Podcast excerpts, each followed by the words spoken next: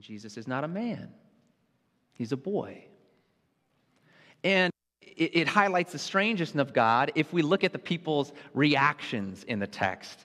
Uh, uh, let's revisit it just for a second. If you look again in verse 47, it, it says, The people who don't know him, all, all who heard him and were amazed.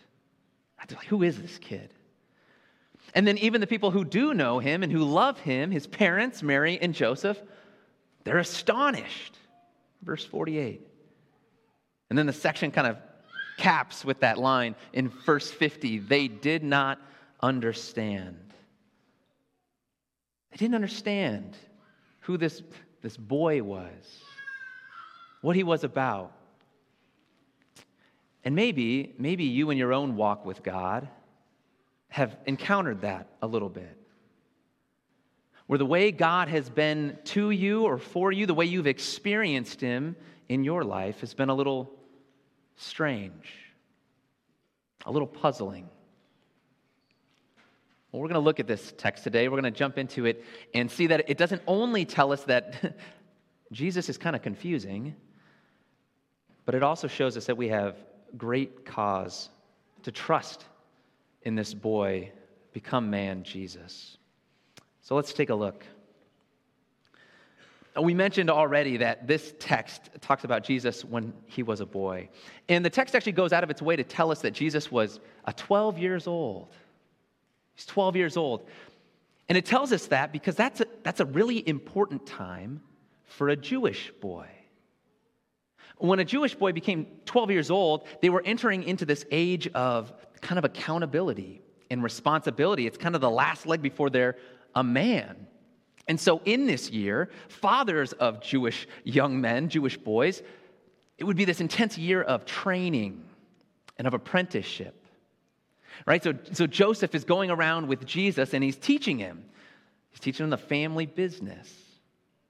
Like, hey, Jesus, this is, this is what it means to be a carpenter. This is how. Let me show you. And here they are in Jerusalem for the, the feast of the Passover. And again, Joseph is walking around with Jesus and he's teaching him. He's showing him not only uh, the family business, but the family values, what it means for him to be a Jew. He's walking around with Jesus and he says, Jesus, look, look, there's the temple. There's a temple. Let me tell you about that place, this place that's so pivotal for us. Place of God's presence. And, and then they, they walk around and they see the lamb, the Passover lamb, and, and Joseph says, Jesus, let me tell you about this lamb. And let me tell you about the story behind the Passover, how we were slaves in Egypt. Oh my gosh, this is, this is a wild story, Jesus. I have to tell you about it. Because this is who we are.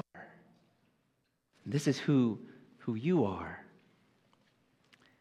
And you've got to imagine Joseph is as he's teaching his son, he's probably thinking and dreaming a bit about what his son is going to grow up to be.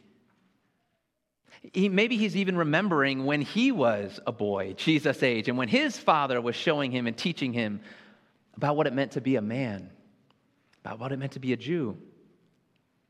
But Joseph surely is thinking about what it's going to be like as Jesus gets older. And, and Mary's got ideas too about what, what it's going to be like for Jesus as he grows up and ages. Mary and Joseph have this idea of who Jesus will be. And don't we? Don't we? Not just parents of children thinking about how our children will be, but even children here today you who are Jesus' age in this story, 12 years old, parents, singles, people who have uh, followed Jesus for their whole life, and, and people who have just learned who this Jesus guy is recently. We all kind of have an idea about who Jesus is, don't we? About what it's going to look like to follow him, what that's going to mean. Maybe you thought of that when, when you said, Yes, I want to follow Jesus. When you, when you said, Yes, I want to confirm my faith in Jesus. I, I'm, I would rather die than give up my faith in Jesus. Maybe you had an idea, even a small one, what that was going to be like to follow him. Or maybe you haven't thought about it. Maybe you've kind of just inherited the, the, the, practice of coming to church or this faith. And, and so it's Sunday, and so we're here, right? And this is where I go on Sundays. It's just what I do. But even then, subconsciously, there's some idea going on about what it means to follow Jesus. Maybe we imagined that it meant life would be chock full of blessing kind of a continual ascent from the ups and the ups of life with, with Jesus, you know, giving us good fortune and good friends to surround us with, giving us prosperity in our work and in our homes. Maybe it would be one spiritual high after another. Maybe we thought that's what following Jesus would be like. Or maybe we imagined that there would be at least this kind of shroud of protection from God, right? You read it in Psalm 127 that God was going to keep me secure while others maybe struggled and others maybe suffered, but, but He would keep me strong, secure.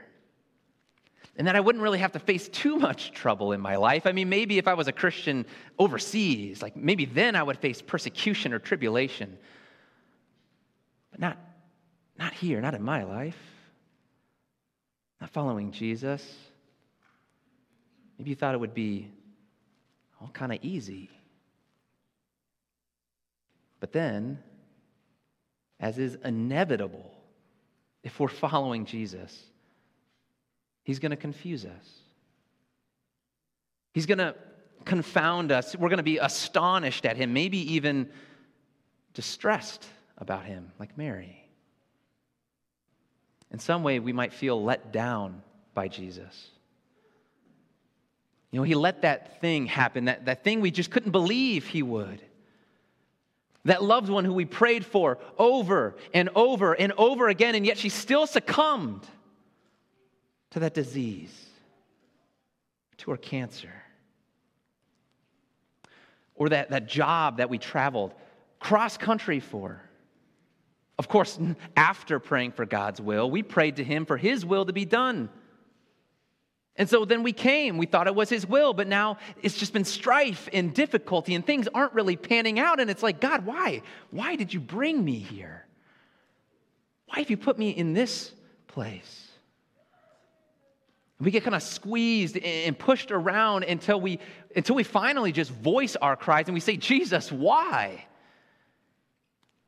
Why have you treated us so? Why have you treated me this way.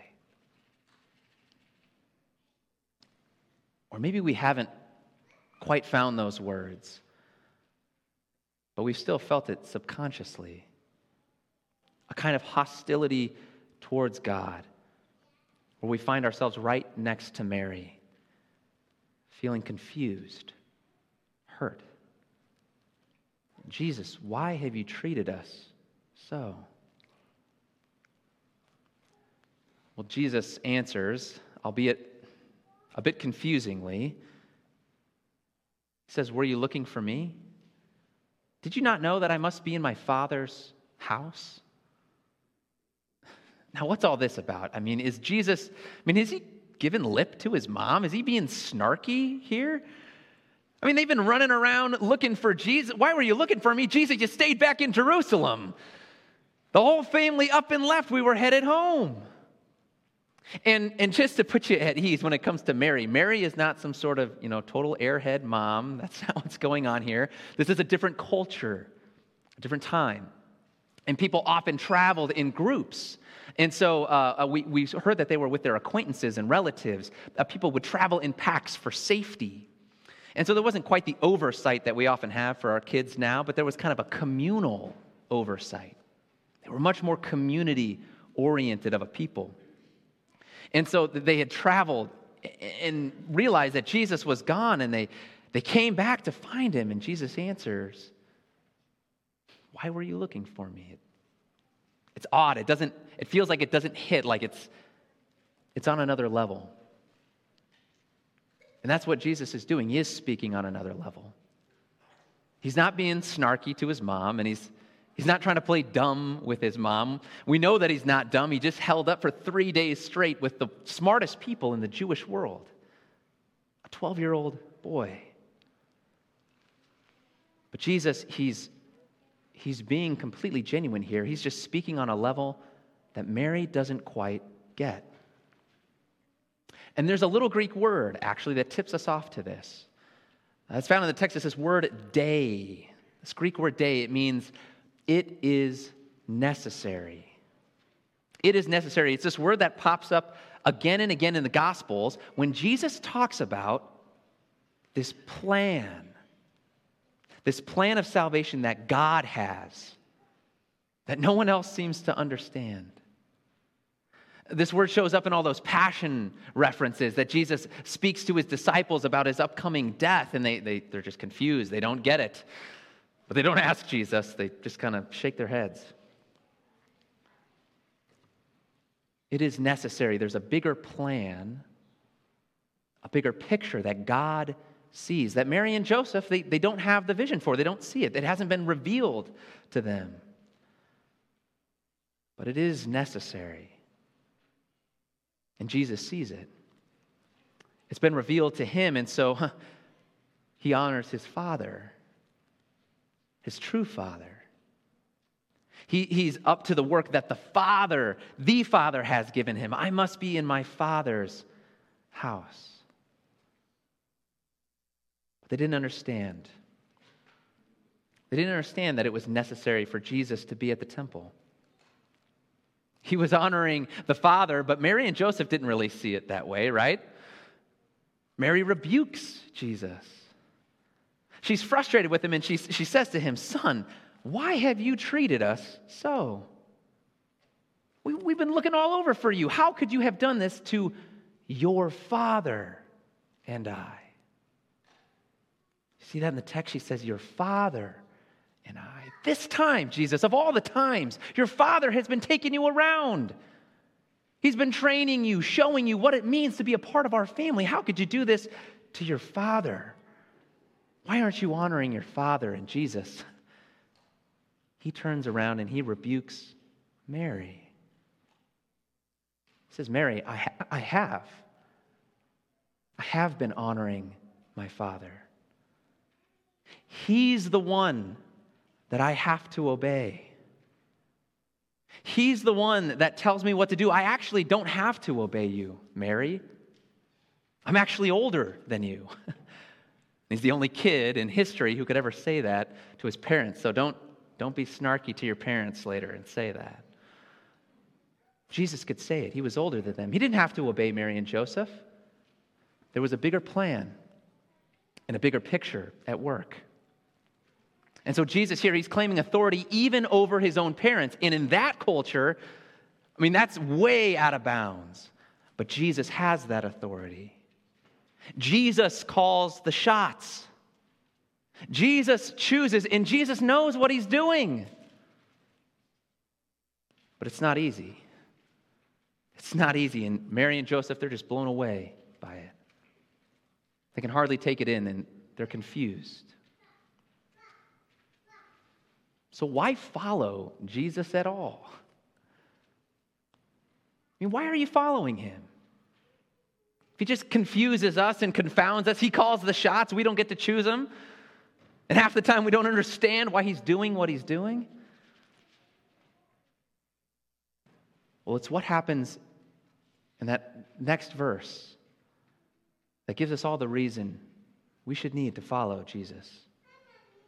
It said in verse 51 Jesus went down with his parents, and he came to Nazareth, and he was submissive to them. And what does this show us? It shows us that Jesus is going to be completely faithful to us. He's going to be completely faithful and loyal to you. Jesus goes down not because he has to, but out of his own choice. He chooses to go down and be submissive, be faithful to his parents. Even when the circumstances seem otherwise. Like that time on the boat. Uh, do you remember Jesus on the boat with his disciples? It pops up in Luke chapter 8. Uh, the disciples are crossing the Sea of Galilee, and it was Jesus' idea, by the way, to get into the boat. But all the disciples hop in, and they're crossing the sea, and pretty soon the waves are piling up, and the winds are just screaming, and the disciples are like, Where is Jesus? Where, where is he? And he's sleeping. And the, the, disciples are, Jesus, what, why are you treating us like, I mean, don't you care that we are perishing? And Jesus says, so calmly, Where is your faith? Where is your faith? You know me.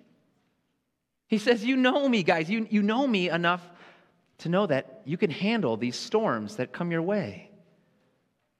You know who's with you. You know what my hands can do, what power I have. He says, You know this. You're not thinking rationally. Remember who I am. Remember who you have. He says, You're thinking that, that if I loved you, you wouldn't go through anything like this. But I do love you. And so that premise is a false one that you're not going to experience hardship because I do love you. You know that Jesus loves you. And you know it because of his obedience. Because of his obedience. Jesus ends up going back down with his parents to Nazareth because he chooses to. He, he submits to them because he loves them. But his, it was his obedience to his true father that made all the difference. That Jesus was willing to do what was necessary. It was necessary for me to be in my Father's house, or as another translation puts it, it was necessary for me to be about my Father's business. My Father's business. Which makes you wonder when Jesus was getting that tour of Jerusalem, when, when, when Joseph was telling him about who he was going to be, well, maybe his father was giving him a tour too. Maybe his true father was sharing with him what it was going to be and mean to become a man.